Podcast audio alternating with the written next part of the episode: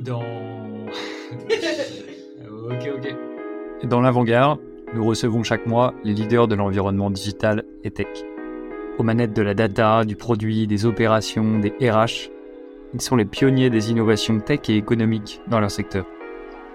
Je suis Benoît, cofondateur d'Untrain, et avec mes associés Sophie et Guillaume, nous les interrogeons chaque mois au micro de l'avant-garde. Ils vous partageront leurs enjeux, leurs roadmaps, leurs stratégies et comment ils transforment leur métier au quotidien. Ce sera court, concret et ce sera utile demain. Bonne écoute et bon apprentissage. Bonjour à tous et bienvenue dans un nouvel épisode de l'Avant-Garde.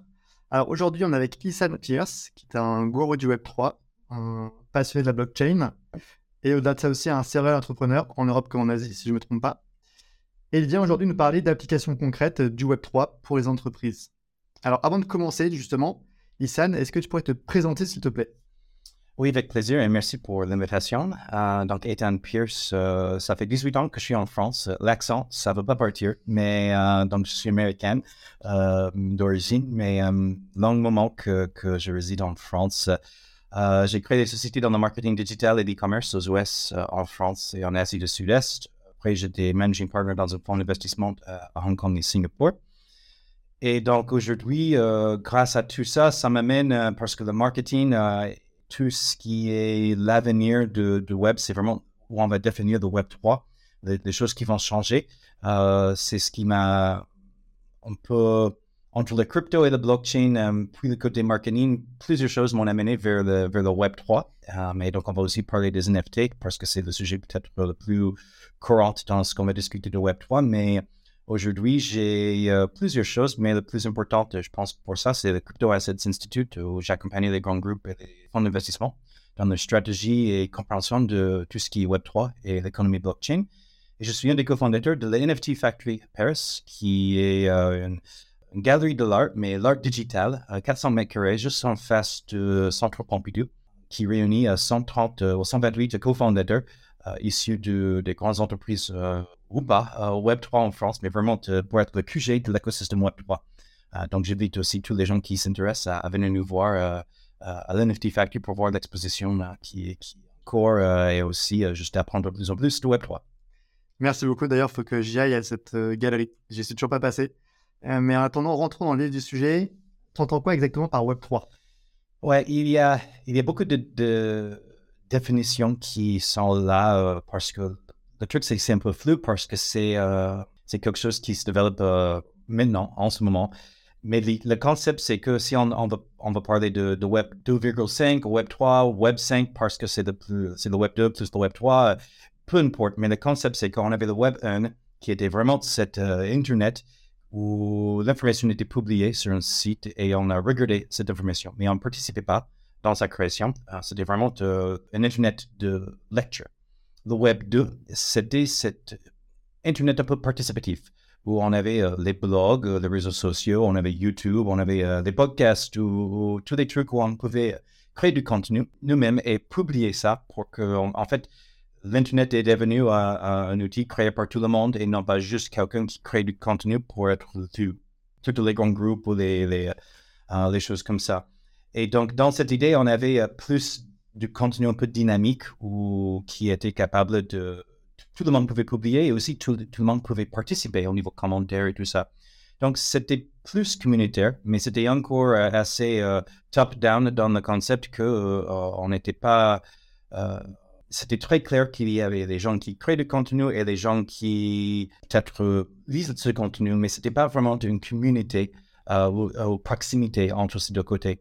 Et le Web 3, c'est vraiment une idée où on va avoir tout ce qui est autour de creator economy, les gens qui créent leur contenu avec les podcasts, les blogs, euh, newsletters, euh, euh, leur site web, YouTube, Insta, Snap, toutes ces choses comme ça. les marques, tout le monde qui veut, qui crée ou qui a une communauté des fans ou des clients, des gens qui consomment leurs produits, peu importe. Et le Web 3, grâce aux outils qu'on va discuter, comme les NFT et d'autres, va créer une proximité entre la communauté et la marque ou cette origine de, contenu. Et comme ça, les gens vont avoir plus de, de sens qu'ils participent vraiment avec ce contenu. Si on parle de, par exemple, euh, quelqu'un sur YouTube, si on parle d'une marque euh, de, de, chaussures, de vêtements, c'est pas juste le, fait que j'apprécie ça ou je suis fan, mais que j'ai vraiment une relation plus ou moins euh, direct avec le créateur de ce contenu. D'accord. Et est-ce que c'est lié au système centralisé versus décentralisé Le Web 2 c'est décentralisé, le Web 3 c'est décentralisé. Ouais. Est-ce que c'est lié à, cette, euh, à ce sujet? Sans entrer dans les détails techniques, parce que tout ce qui est blockchain et tout ça, on va éviter d'aller trop loin dans, dans les définitions. Mais pour vraiment comprendre le Web 3, il faut vraiment explorer ces sujets plus au niveau techniquement. Mais là, on peut parler de, vraiment des, cas d'usage et des choses euh, intéressantes sans aller trop dans ce sens-là. Mais le problème, c'est que effectivement, si on parle d'un YouTube ou de, de, Facebook ou peu importe euh, la plateforme qui crée ou héberge le, contenu, c'est vraiment centralisé, qui crée des problèmes au niveau, euh, on peut avoir euh, les gens qui, parce que leur avis n'est pas très populaire, qui peuvent dégager peut-être d'une plateforme, ou on peut avoir des problèmes de les gens qui monétisent leur contenu et s'ils sont démonétisés pour raison X ou Y, ça peut aussi. Il y a beaucoup de raisons que le côté centralisation de ça est problématique. Mais la décentralisation, je ne suis pas sûr qu'on va arriver à une décentralisation complète, mais ça sera plus décentralisé qu'une plateforme 100% euh, centralisée, dans le sens que grâce à, par exemple, les NFT, on va discuter de ça, il y a je peux avoir une communauté qui me suit sur YouTube et Insta et Snap, euh, sur le blog et sur le, podcast et sur le newsletter. Mais en fait, tout le monde qui fait, qui fait partie de la communauté peut avoir, par exemple, un NFT ou quelque chose qui identifie le fait qu'ils font partie de cette communauté. Et ça, ce qui est intéressant, c'est que même si je perds YouTube ou je perds Insta ou quelque chose comme ça, ces gens-là peuvent aller n'importe où et avec l'NFT, connecter en, fait à la communauté. Donc, je garde une moyen de rester en contact. On peut parler des adresses email ou des choses comme ça, mais ça sera différent de façon qu'on, qu'on, va avoir cette mise en relation euh, et, connectivité entre la communauté et la marque. Mais effectivement, le, vrai intérêt de Web 3, et c'est la raison qu'on parle de Web 2,5 ou 2 plus 3 ou Web 5 ou peu importe, parce que c'est quand même centralisé et décentralisé à la fois. Euh, on va voir dans, les, exemples que je vais citer, on va voir qu'il y a des choses très centralisées euh, ou des choses qui commencent d'être euh, vraiment pas dépendants sur une plateforme spécifique ou, l'avis de quelqu'un, si on a le droit de, publier ça ou d'avoir cet avis ou de... ça devient d'être beaucoup plus protégé au niveau communauté et non pas un, très bon exemple. Les gens disent peut-être euh, c'est pas mal d'avoir une plateforme centralisée qui contrôle ce qui est dessus. Mais en fait, ce que je, je veux parler, c'est un peu ce qui se passe sur Twitter. C'est pas le fait que, que il laisse les gens dire ce qu'ils veulent et on est d'accord ou pas. C'est le fait que les gens ne savent, plus les règles. Et il y avait des journalistes qui étaient dégagés parce qu'ils ont dit des choses contre Elon Musk ou, ou bon, il, euh, il a remis ces journalistes parce que, OK, bon, les gens n'ont pas aimé. Le problème, c'est que ces côtés-là, un peu subjectifs, qu'une grosse plateforme peut avoir sur les créateurs. Et donc, on veut quelque chose plus décentralisé. Et euh, alors justement, euh, peut-être avant de... Je sais que dans cet épisode, on va surtout parler du Web3 et du branding pour les entreprises. avant de rentrer dans ces sujets-là, est-ce que tu peux nous dire un petit peu ce que tu entends par NFT Oui, les, NFT. Donc, euh, encore sans entrer dans le côté technique, ça, ça va dire non-fungible token. bon, token, parce qu'on parle de cryptoactifs. De crypto, ce n'est pas un cryptocurrency parce que c'est pour paiement, mais c'est quelque chose quand même um, crypto dans le sens que c'est c'est une unité de, de, valeur ou de transaction stockée sur une blockchain. Pour peu importe, on ne va pas aller trop loin dans ça, mais on n'utilise pas le mot coin comme Bitcoin ou, autre chose parce que ce n'est pas une monnaie. Donc, quand on parle d'une unité un peu individuelle de quelque chose comme um, euh, Ethereum ou quand on parle des autres plateformes comme Solana ou Polygon ou toutes les choses qu'on peut entendre dans la blockchain, quand on parle vraiment de, de quelque chose qui est une unité, mais qui n'est pas une monnaie, on va juste appeler ça un token, un jeton. Et donc, le côté non-fungible, ça veut juste dire unique. Donc, Bitcoin ou les choses qui représentent ou qui sont utilisées pour les moyens de paiement sont, on va dire qu'ils sont fongibles dans le sens que euh, c'est comme un euro. Un euro est égal à un autre. Euh, c'est pas important si je te donne euh, cet euro-là ou cet euro-là. tous les deux, c'est la même chose. Donc, un, actif fongible, c'est quelque chose que, peu importe, si vous, allez me donner quelque chose de valeur, j'ai besoin juste des unités de, valeur que, vous me devez pour, pour, ça. Non fongible, c'est différent parce que ce côté unique, ça veut dire que imaginez euh, que vous collectionnez les cartes Pokémon ou les cartes euh, euh, Magic the Gathering ou les cartes baseball ou un truc comme ça. Chaque carte, même s'il y a plusieurs qui sont les mêmes, donc 100 cartes qui sont les mêmes, on peut parler de football, donc on peut parler de Ronaldo ou un Griezmann ou peu importe, mais quelqu'un, peut-être on a 100 cartes qui sont exactement les mêmes, mais parce que chaque carte va avoir peut-être euh, des défauts ou peut-être un usage, peut-être ou user sur le fait qu'ils ne sont pas parfaits, même si ne sont pas numérotés. Le simple fait que qu'ils sont réels, physiques, et, peut-être c'est subtil, mais différent. Mm. On peut dire que c'est non fongible, parce que chacun est, unique. Mm.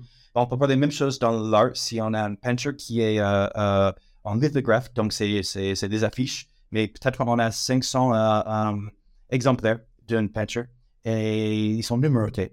Bon, chacun, c'est exactement la même chose euh, dans, au niveau d'être une affiche euh, pour une peinture qu'on, qu'on veut collectionner. Par contre, c'est quand même euh, unique. Et donc, non-fungible, c'est cette idée-là. Donc, non-fungible token, si on met ça dans le monde digital, ça va être une idée qu'on va avoir l'art qu'on a vu sur, tout le monde a vu les, trucs sur, Twitter avec les bordées pour les CryptoPunks ou, ou d'autres trucs comme ça. Ça peut être un, l'art digital, euh, c'est juste comme l'art un peu normal, mais c'est juste que c'est, euh, créé ou c'était euh, scanné ou photographié, donc peu importe, mais ça existe au niveau digital. On va avoir quelque chose qui est mesuré, qui est divisé en unités comme ça. Donc peut-être qu'on va avoir un, autre 10 cartes, mais digital, de Antoine Griezmann. Mais chacun, ça sera différent parce que c'est unique au niveau visuel, unique à toutes les caractéristiques mais parce que ça, existe individuellement sur le blockchain, qui est euh, un ledger de transaction, ça veut dire que chacun est non fungible. Donc NFT, c'est simplement à dire que quelque chose qui existe dans le milieu de blockchain et crypto, mais qui est unique et non pas euh, comme une monnaie ou qui est similaire chacun à l'autre. Alors, merci beaucoup pour ces explications. Moi, d'un point de vue personnel, pardon, je vois bien ce que je pourrais en faire, euh, avoir un NFT d'Antoine Griezmann, euh, oui. pas exactement le mien. Mais pour des entreprises, quel pourrait être l'usage du coup de ces NFT et notamment comment elles peuvent s'en servir pour faire du branding de l'image de marque? Ce qui est intéressant, c'est que le côté visuel, c'est ce qu'on attache très vite à NFT parce que c'est ce qu'on a vu. On a vu avec euh, pour CryptoPunk ou tous ces, euh, ces projets peut-être qu'on a vu sur Twitter quand on discute ça, on, voit les, le côté visuel. En fait, le côté visuel n'est pas l'NFT. L'NFT, c'est vraiment l'infrastructure derrière, le fait que c'est stocké, enregistré en tant qu'une transaction un actif sur le blockchain. Et donc, ce qui vient avec ça, on va parler de utilité. On va parler du fait qu'un NFT peut créer, euh, peut être utile pour en fait ouvrir à quelqu'un un accès exclusif, privilégié euh, aux bénéfices, de, trucs intéressants euh, d'une marque. on peut imaginer, on va avoir plusieurs exemples, mais le concept c'est que le fait que chacun de ces NFT sont stockés. Euh, donc, le, blockchain, c'est plus ou moins une base de données, même si les puristes ne vont pas aimer qu'on dise ça. Mais, euh, et, donc, toutes ces transactions, le fait que j'ai quelque chose et je, je donne euh, ce, truc, les NFT, par exemple, cette transaction est inscrite dans ces listes de, transactions qui est le blockchain. Toutes ces transactions, ça veut dire qu'à tout moment, on peut comprendre qui a la propriété d'un de, actif.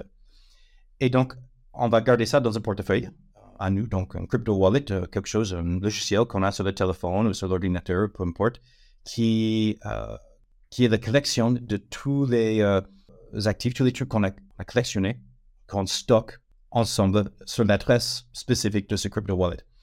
Mais avec ce crypto wallet, ce qui est très intéressant, si on parle de marque, on va voir dans le marketing ce qui est très intéressant. Aujourd'hui, c'est RGPD qui enlève beaucoup d'utilisation de, des informations euh, personnelles pour l'identification et le suivi des gens dans le marketing, pour les identifier, pour les tracer, pour continuer à faire de, marketing textuel plus en plus un relevant pour eux. Bah, ce, qui, ce peut être cool, c'est que avec un portefeuille, avec tous les actifs que je collectionne, des marques que, je connecte avec ou avec des choses comme ça, c'est moi qui m'identifie moi-même.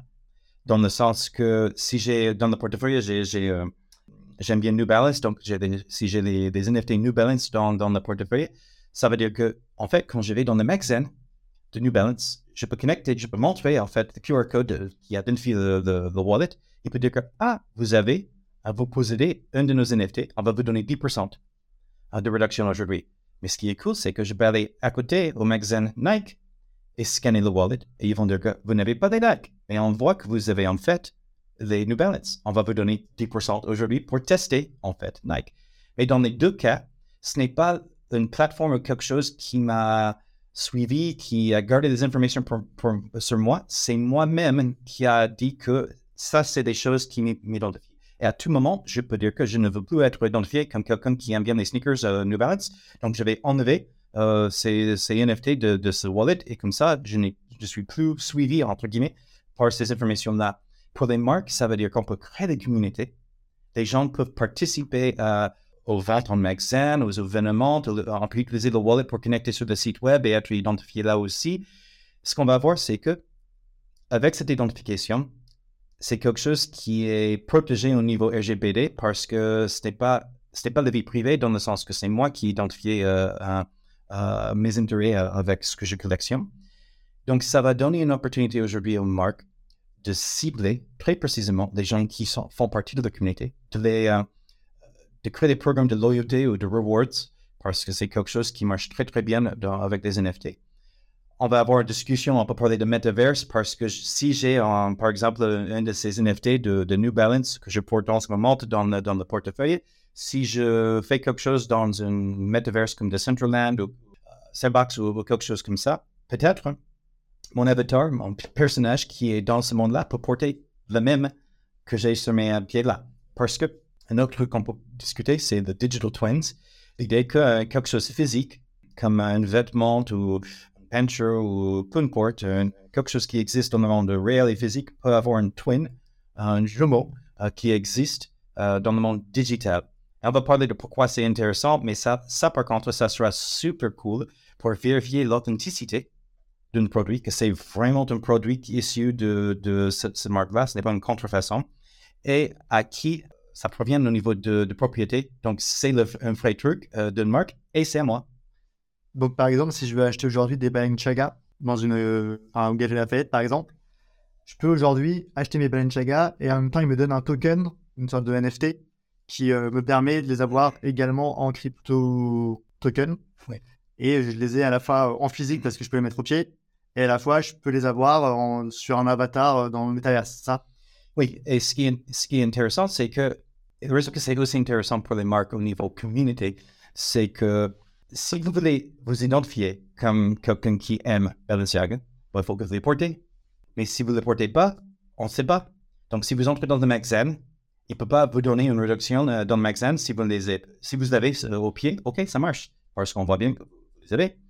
Mais le truc, c'est que si vous n'avez pas à ce moment-là, on ne sait pas peut-être on ne sait pas que oui, vous portez en ce moment-là, mais, mais en fait, vous avez 200 paires dans le, dans le placard parce que vous, êtes vraiment fan, mais, mm. mais fou d'un truc. Donc, le, concept, c'est que les NFT, parce que ça existe dans le portefeuille, là, vous pouvez utiliser le portefeuille pour montrer en fait toutes les choses que vous collectionnez. Et ça peut être euh, euh, une paire de quelque chose, ça peut être beaucoup, ça peut être euh, le fait que, effectivement, j'aime plusieurs marques, bon, peu importe, mais ça, c'est très intéressant pour la marque. Comme ça, on, peut quand même créer plus de proximité. Mais ce qui est très intéressant, c'est pas juste ça, mais imaginez que, bon, c'est Fashion Week en ce moment euh, à Paris.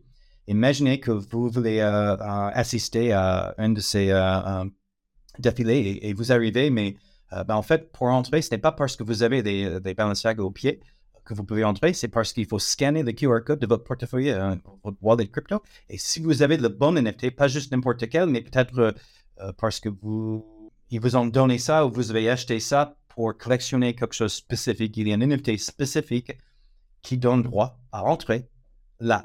Et là, donc, j'ai quelque chose plus de proximité. Ou peut-être j'ai le droit d'entrer, mais avec un NFT spécifique, je peux avoir accès à un cocktail ou un apéro ou quelque chose VIP comme ça peut-être que je vais avoir de marchandises euh, euh, gratuites ou un discount sur quelque chose. Euh, et ce qui est super intéressant, c'est que c'est avec ces NFT où je peux avoir tous ces atouts, hein, tous ces, ces valeurs ajoutées. Mais ce qui est aussi intéressant, c'est que je peux vendre ça ou transférer ça à quelqu'un d'autre derrière. Si je ne veux plus avoir ça, je peux vous le donner. Et c'est maintenant, en fait, tout de suite, à l'instant, que vous avez l'accès à l'utilité qui vient avec cet NFT et moi je ne l'ai plus. Et pour les marques, ça c'est génial pour l'opportunité de fidéliser les clientes euh, grâce à cette utilité. Merci beaucoup Issan. Alors du coup, côté justement génération Z et génération Alpha, quels sont aujourd'hui les usages et surtout les opportunités pour les marques à terme? Quand les marques, euh, souvent des gens responsables de marketing, euh, ils sont de mon âge, euh, ils vont dire que bah, ça ne m'intéresse pas, ce, ce, truc digital, je ne comprends pas, ou peut-être le metaverse, ça n'intéresse pas non plus. c'est possible qu'on ne comprenne pas l'utilité de ces choses. Le fait de collectionner quelque chose qui est que digital, même peut-être on ne comprend pas. Mais ce qui est très important dans ça, c'est de, voir le Gen Z et le Gen Alpha. Donc, Gen Z, c'est des gens qui étaient nés euh, avec l'Internet. Et le Gen Alpha, c'est des gens nés avec le smartphone, plus ou moins. Et on pense que ça, ça serait trop jeune pour être euh, un peu consommateur. Mais non, parce que les Gen Alpha, euh, aujourd'hui, ils ont 14, 15 ans.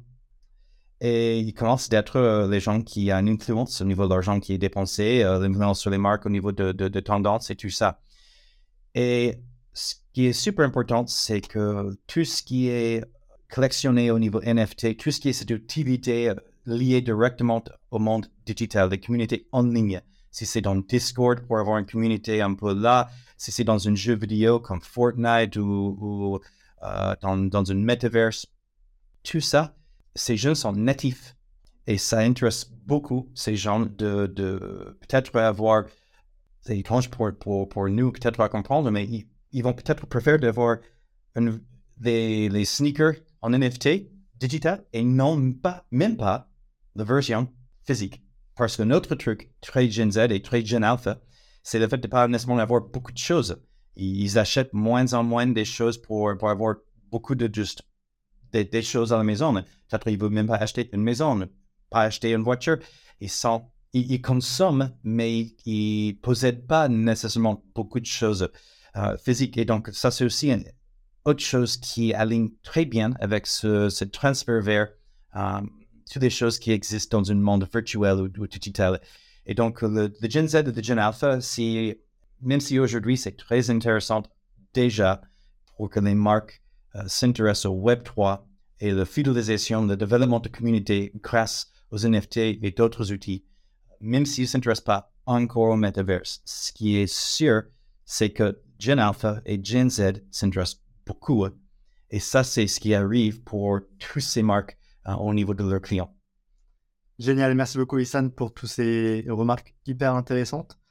On va conclure le podcast. Euh, est-ce que tu aurais des choses euh, pour conclure à nous partager ou même peut-être des ressources à recommander? Bon, ressources, le, seul truc à, à, dire, si on va... Il y a vraiment le côté collection.